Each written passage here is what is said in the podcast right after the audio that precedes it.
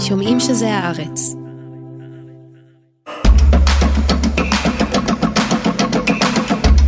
היי, וברוכים הבאים לפרק הבכורה של הפודקאסט בואו נראה, פודקאסט הריאליטי החדש של הארץ. בפודקאסט הזה אנחנו ננתח את כל מה שכיף בתוכניות הריאליטי, את ההתפתחויות, האסטרטגיות, הריבים, הוויכוחים, הרומנים וכל מה שהטוב הזה מביא אלינו. שלום לשומר הבקתה אמנון הררי. שלום לפסלון החסינות, נוגה תמוז. בחצי שנה הקרובה אנחנו נתמקד בספינת הדגל, בהישרדות, ועוד יותר כיף בהישרדות VIP. טוב, אז לפני שנרד לעומק, ומה זה לעומק? לאמא של העומק, של כל מה שקרה בשני פרקים האחרונים, אפילו כבר זכינו להדחה. מה לא הבנת אתמול? וואו, מה לא הבנתי? מה לא הבנת? לא הבנתי, קודם כל לא הבנתי למה קוראים לזה הישרדות VIP, אבל זה ניגע תכף. בעיקר לא הבנתי מה נסגר עם התוכן השיווקי של רשת. בשנה שעברה, זאת הייתה חוויה מזעזעת. אם את זוכרת את משימת המסגן, ומשימת גיל הדחליל, ומשימת הבמבה הענקית. שלשום, מסתכל גיא זוארץ על המוקסין של דודו אהוד, ואומר, זה לא מתאים. הנה ארגז ענקי מטרמינל X, שנותן לכם נעליים מתנת אנדר ארמור. עכשיו, אני הראשון להבין את הצורך בתוכן שיווקי. זה לא ערוץ קהילתי, זה הפקה יקרה, והישרדות לא עושה את זה לשם שמיים, אבל טיפה אלגנטיות. טיפה. זה באמת, הלוגו שם, מילה באיזשהו שלב את כל הפריים, לא היה אפשר להתבלבל. בשביל מה? אפשר לחשוב. מה את לא הבנת, נוגה? אני לא הבנתי. מה לא הבנת? אתה שורד במסכה. מה קורה? מילא, התוכנית הייתה משודרת בקשת, והם היו עושים משהו קידום. איזה אינטרס יש לרשת לקדם בצורה כזאת בוטה את הזמר במסכה? אפילו יובל המבולבל באיזשהו טסטה עושה, מי זה, מי זה? זאת אומרת, זה לא היה הקיצה, זה לא היה בדיחה, זה היה קידום פר אקסלנס לזמר במסכה. לא הבנתי. כשממול ההשקה של הזמר במסכה בקשת, אגב, זה האירוע מאוד משנה. גם אני ממש לא הבנתי אותו. אפשר לחשוב, הבאתם את ביונסה. בסוף זה כולה זוהר שטראוס. פלוס התפלק לכם לוויקיפדיה שכולם כבר ידעו מזה. כן, יומיים קודם כולם ידעו שמדובר בזוהר שטראוס. טוב, שנצלול? נצלול.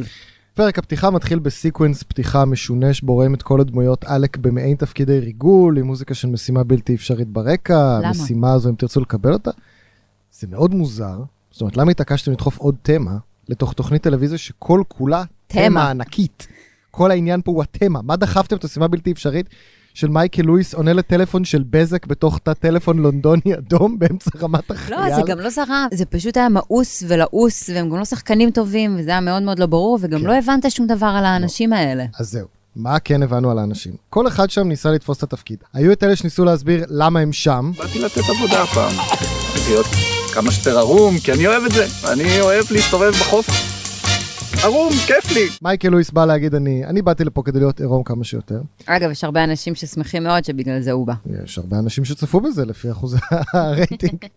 יש את אלה שניסו להסביר למה מיכל סלב.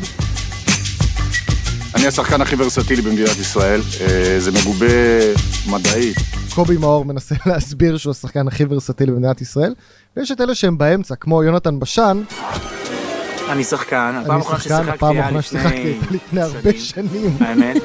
ואז הוא גם ממשיך ואומר, יחשבו שאני איזה דושבג, שאני זה, שאני פה, אבל אתה שום דבר. הרגע אמרת. הרגע אמרת שאתה בעצם לא עושה שום דבר, ואתה פשוט פרצוף יפה. הוא באמת פרצוף יפה, הפעם אחרונה ששיחקתי לפני הרבה שנים, אבל הוא בחור עם צ'ארם, אני סך הכל בעדו. אבל משם אנחנו ממשיכים למשימת הפתיחה המטומטמת בתולדות הישרדות. נסביר למי שלא ראה. קודם כל, הצביעו כל השורדים לשני מנהיגים. אחד נבחר דודו אהוד, שנייה נבחרה ליה. ליה גיל. ליה גיל, עד כאן בחירות סבירות למנהיגים, סך הכל. כל אחד עמד בראש שבט, ואז התחלקו כל השורדים למשימות דו-קרב, כשהמנצח בכל דו-קרב מחליט לאיזה שבט הוא הולך, כשיש מראש בכל שבט מגבלה על כמות הגברים וכמות הנשים. מעבר לזה שמשימות הדו-קרב, נקרא לזה פשוט דו-קרבים לשם הנוחות, היו בלתי מאוזנות בעליל. הייתה מצד אחד נניח משימת טריוויה של 3 שאלות, ומצד שני שחייה בתוך בריכת חלקי פנים כדי למצוא שם איזה גולגולת קטנטנה, אבל זה ניחה. מרגע שהגדרתם כמה גברים וכמה נשים מכוניות בכל שבט, חלק ממשימות הדו-קרב יבדו ממשמעותן. כי אם שתי נשים יתחרו זו מול זו בדו-קרב, ונשארו מקומות לנשים רק בשבט אחד, אז על מה לעזאזל הם יתחרו?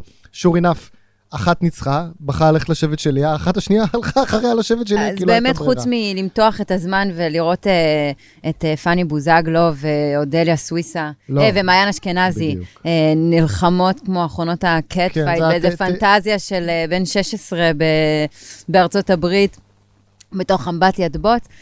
המשמעות היחידה שכן הייתה לזה, זה שמי שהגיע האחרון, השם שלו היה בקד. נכון. ועל זה הם נלחמו. וזו לא הפרסה היחידה, אבל במשימה הזאת. המטרה הייתה שהשבט שהתמלא האחרון, זאת אומרת שיהיה חסר לו חבר, הוא זה שהולך למועצת השבט, הוא מדיח מישהו, ומי שנצטרף אליו אחרון, כמו שאמרת, הוא גם זה שכבר מגיע כשיש פתק עם השם שלו על הקד. ואז הם עוד הוסיפו חטא על פשע ואמרו, והשבט השני, זה שניצח, הוא גם יצביע במועצת השבט ויחליט מי מודח. שזה מאבד לגמרי את הפואנטה של מועצת השבט עכשיו. השבט השני יכול כאיש אחד להחליט מי מודח מהשבט השני, הוא גדול יותר במספרים, ולכן זה בכלל לא היה משנה, הרחש בחש, בשבט שאמור להדיח עכשיו מישהו, בגלל שהשבט השני החליט בשבילו, כמו שמיד נדבר על זה. ואז מגיע החלק השלישי של הפרסה, כשהשורד במסכה, זוהר שטראוס כאמור, מחליט לאיזה שבט הוא מצטרף רק אחרי המשימה. אני חושבת שאפשר להכריז על הרגע הטלוויזיוני הזה כאנטי קליימקס הכי גדול שהיה בטלוויזיה הישראלית. ומעריכו אותו, והעריכו אותו. עשו רק בפרק השני, הוא חשף את עצמו. כן, למי הוא קשור? מי זה הבן אדם הזה? מדובר במתמודד משנה שעברה, שהיה לו איזה טאקל עם אסי בוזגלו, זה כאילו בא לדחוף אצבע בעין שלו עד בוזגלו, אבל זה היה...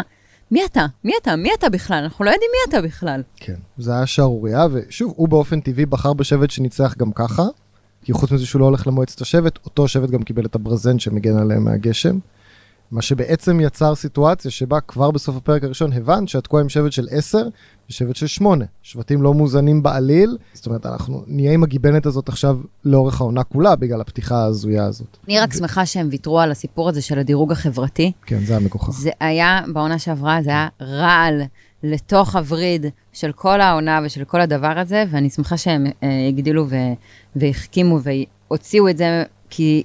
גם ככה הכל זה איזשהו סיר לחץ, לא צריך להוסיף לשם רעל עכברים. אז פשוט עשו את סיר הלחץ הזה כסיר לחץ הדתי, וזה באמת נרטיב שליווה אותנו, בעצם זה התחיל במשימה הזאת, וזה התפוצץ בפרק מועצת השבט אתמול.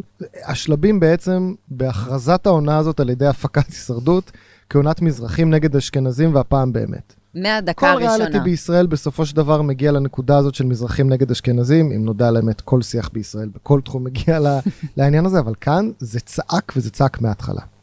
זה התחיל באיך שהשבטים התחלקו, מהר מאוד את ראית איך המתמודדים האשכנזים הולכים לשבט של ליה, המתמודדים המזרחים לשבט של דודו, קובי מאור הלך לשבט של ליה, נעמד שם, חיכה שם כמה דקות ואז רגע אמר, בעצם זה לא המקום שלי. הוא מחליט לעזוב והולך לשבט השני ואומר... יש שם אנשים שהם בני אדם כמוני, הם חיים את אותם חיים.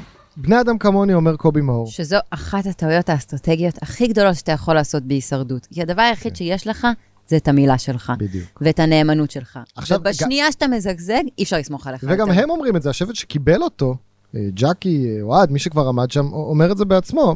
מי רוצה עכשיו את הבן אדם הזה שמתהפך כל שנייה? מי יכול לסמוך עליו? מזל שהוא שחקן ורסטילי. וזה מוכח מדעית. מהר מאוד העסק הזה כבר עולה על פני השטח. אוהד בוזגלו, כשהוא מנצח בדוקרב והוא בוחר שבט, הוא הולך לשבט המזרחים, והוא אף ממציא כינוי חדש לאשכנזים, אפתיים. אנשים כאלה, אפתיים כאלה, דן, הנרי, מייקל. יש שם אנשים אפתיים, הוא אומר. גם יובל המבולבל, שהחליט בסופו של דבר דווקא כן ללכת לשבט הזה, הולך מאותו אותם, אבל קורא לזה שם יותר רגוע. אני רוצה אנשים רגועים. עכשיו, תוך כדי המשימה גם מבליטים עד כמה, זה לא סתם מזרחים נגד אשכנזים, זה גם שבט צ'רלי נגד שבט רוברט, מצ'רלי וחצי. כי האשכנזי גם חשוב שהוא יהיה אשכנזי הסטריאוטיפי, שיוציא את עצמו מגוחך. מגיעה שירה פרבר למשימת הטריביה. אני מבקשת לקרוא לה שירה. משחקת אותה, אני, טריוויה זה קטן עליי, כל עדיין מוזיקה ים תיכונית, כמובן שאלה ראשונה על מוזיקה ים תיכונית. כמובן. נתקעת שם בשאלת כפל 18 כפול 18, אבל השיא בעיניי היה... רגע, בינינו, ניסית לעשות חישוב כפל ארוך? פגעתי בול.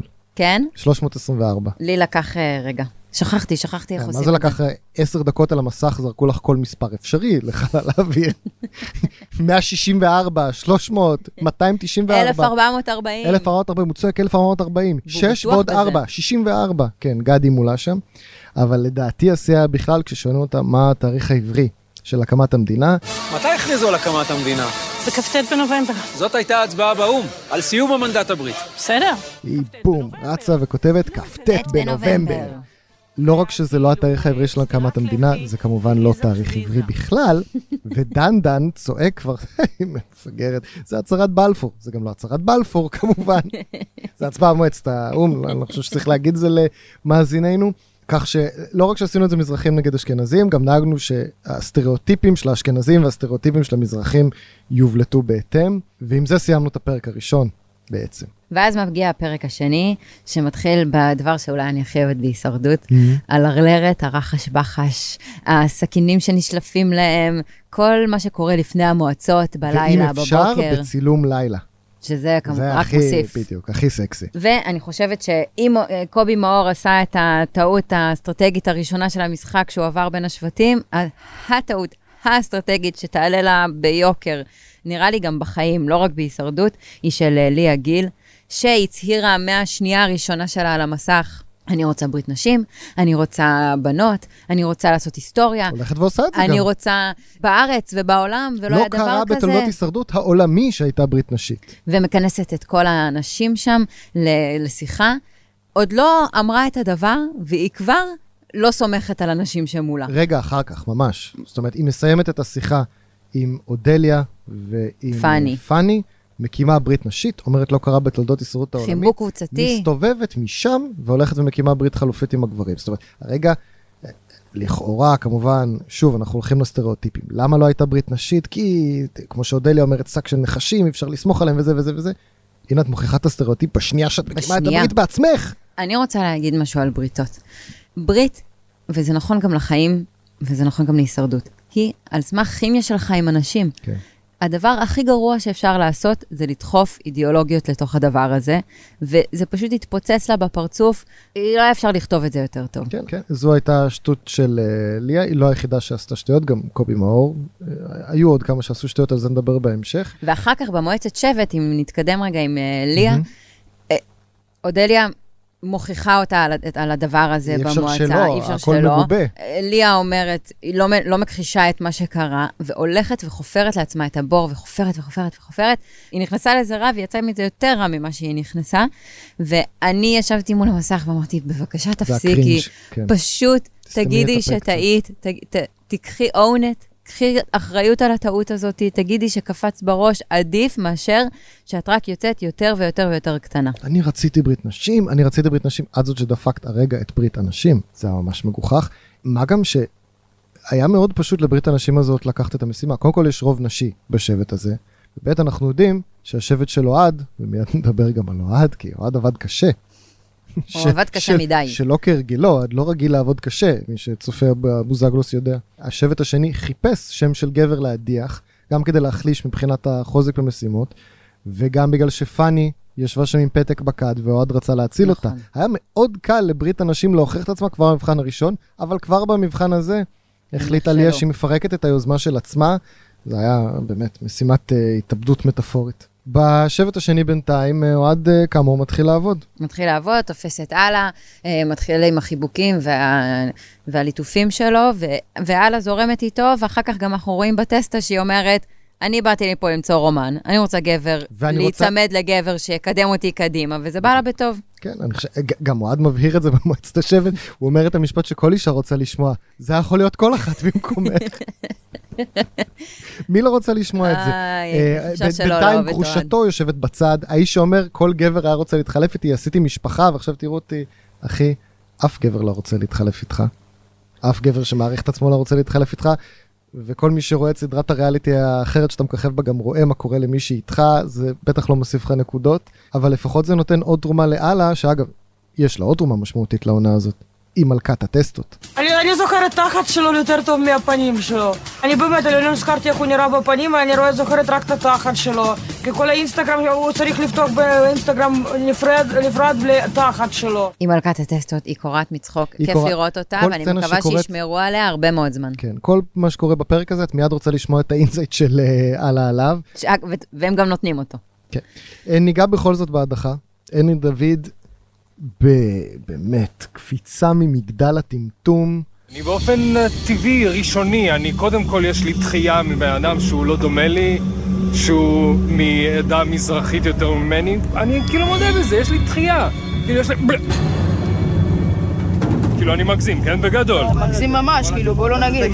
אני גזען החושי לי. באמת? אגב, אני שמחה שזה יתפוצץ על ההתחלה. אולי זה ינקז את כל המוגלה החוצה, ואנחנו נהיה קצת יותר נקיים מזה בהמשך. מי יודע? כן, אבל הנרי דוד מחליט בקטע קדמוני. אני אסביר מאיפה זה בכלל מגיע. אני, ברגע שאני רואה מישהו ששונה ממני, זה מעלה אצלי ממש רתיעה, ועושה ממש מדמה רפלקס הקאה. הנרי דוד ניסה לעשות פה איזשהו תרגיל של כאילו לחשוף את הקלפים של כולם, ולהגיד לכולם, כולנו גזענים, גם אני גזעני, אנחנו מפחדים ממה ששונה מאיתנו, וזה המקום להתחיל לעשות את הריפוי. זה לא היה מותאם לסיטואציה, זה לא היה מותאם לאנשים. ברגע שהוא אמר, אני, יש לי דחייה מזרחים, ועשה את הכאילו בא להקיא, זה כל מה שאנשים שמעו, הם לא שמעו שום דבר יותר מזה. השם שלו לא היה על השפתיים שלהם, בלרלרת שלפני המועצה, ועדיין כולם ידעו פה אחד לשים את השם שלו, הוא פשוט שרף את עצמו. הוא חפר לעצמו את הקבר, בעודנו כבר בבית הקברות, מוכנים להלווייתו של אדם אחר. זה אמור להיות מייקל לדעתי. לפי השני פתקים האלה ששמה יצאו בטעות, זה אמור להיות מייקל, ואין לדוד שתחליט, אני קופץ פנימה. השני פתקים היה פאני ואודליה. ייתכן. אבל בכל מקרה, לא השם של הנרי אשם, זה היה או מייקל או דנדן, נכון. שדיברו ביניהם. נכון. אגב, בקשר להנרי דוד, אני רוצה להגיד שהיום העלינו באינסטגרם של הארץ סטורי ששואל על הנרי דוד, האם הוא יצא טמבל בהישרדות, או שהוא הקדים את זמנו, ו-83 אחוזים חשבו שהוא יצא טמבל. אני מיד מצטרף אליהם, אני נכנס לסטורי להצביע. כנסו והשפיעו. אני חייב לציין בכל זאת, אם אנחנו כבר בשורד הגרוע של הפרק, ואני מקדים את פינתנו, לא ליה, לא קובי מאור, וגם לא הנרי דוד. השורד הגרוע, אם תרצי, בוגי האלון של הישרדות, האיש שמקבל החלטה אסטרטגית גרועה, בכל צומת אפשרית, שוב זוהר שטראוס. ממש. מה עבר לך בראש? אני מבין, אתה רואה, הם השבט שניצח להם יש את הברזנט. מה עבר לך בראש כשאתה יכול לבחור את השבט, בסופו של דבר, ואתה הולך לשבט שברור שיש שם ברית, הבנו שזאת תהיה עונת מזרחים נגד אשכנזים. מה אתה חושב שתהיה גשר בין העמים? שמעתי, אשתך מזרחית, סבבה. אתה חושב שאתה תהיה גשר בין העמים, אתה הראשון להיות מודח שם, הוא מעורר אנטגניזם אוטומטי. הוא ממש מסניא את עצמו על ההתחלה. אתה באמת חשבת שיונתן בוזגלו שכח לך את מה שעשית לאסי? הוא לא רק שכח, הכל כתוב בפנקס. הוא ירכב על זה, באהבה הוא ירכב על זה. זוהר שטראוס, באמת, האיש שלא מפספס הזדמנות לפספס הזדמנות, עשה זאת שוב. מי את היית מגדירה בתור השחקן הגרוע של השבוע הזה? חוץ מהנרי דוד שפתח את הפה במקום הלא נכון, ליה גיל. אני חושבת שליה גיל עשתה באמת כל טעות אפשרית, היא קופצת מעל הפופיק, ואם היא לא תירגע מהר, ירגיעו את המתמודדים ויעיפו אותה מהר מאוד. עד כאן שורדים גרועים, אבל מי היה השורד המצטיין שלך השבוע? ג'קי אזולאי. קודם כל היא מביאה טלוויזיה טובה, וכיף לראות אותה, והיא חכמה, והיא לא פריירית. היא מבינה מי נגד מי, והיא מבינה את המשחק, ולא יצאת להם גם מילה אחת של התבחיינות, וחוץ מזה שהיא תופסת לאט לאט עמדה מול אוהד, ואני חושבת שזה יבוא לטובתה דווקא ולא לרעתה. אני, יש לי שני שחקנים מצטיינים. אני חושב שדודו אהוד עשה עבודה טובה. מצד אחד עובדה, הוא נבחר למנהיג למרות שהוא לא היה קולני כמו אוהד, וזה טוב לו.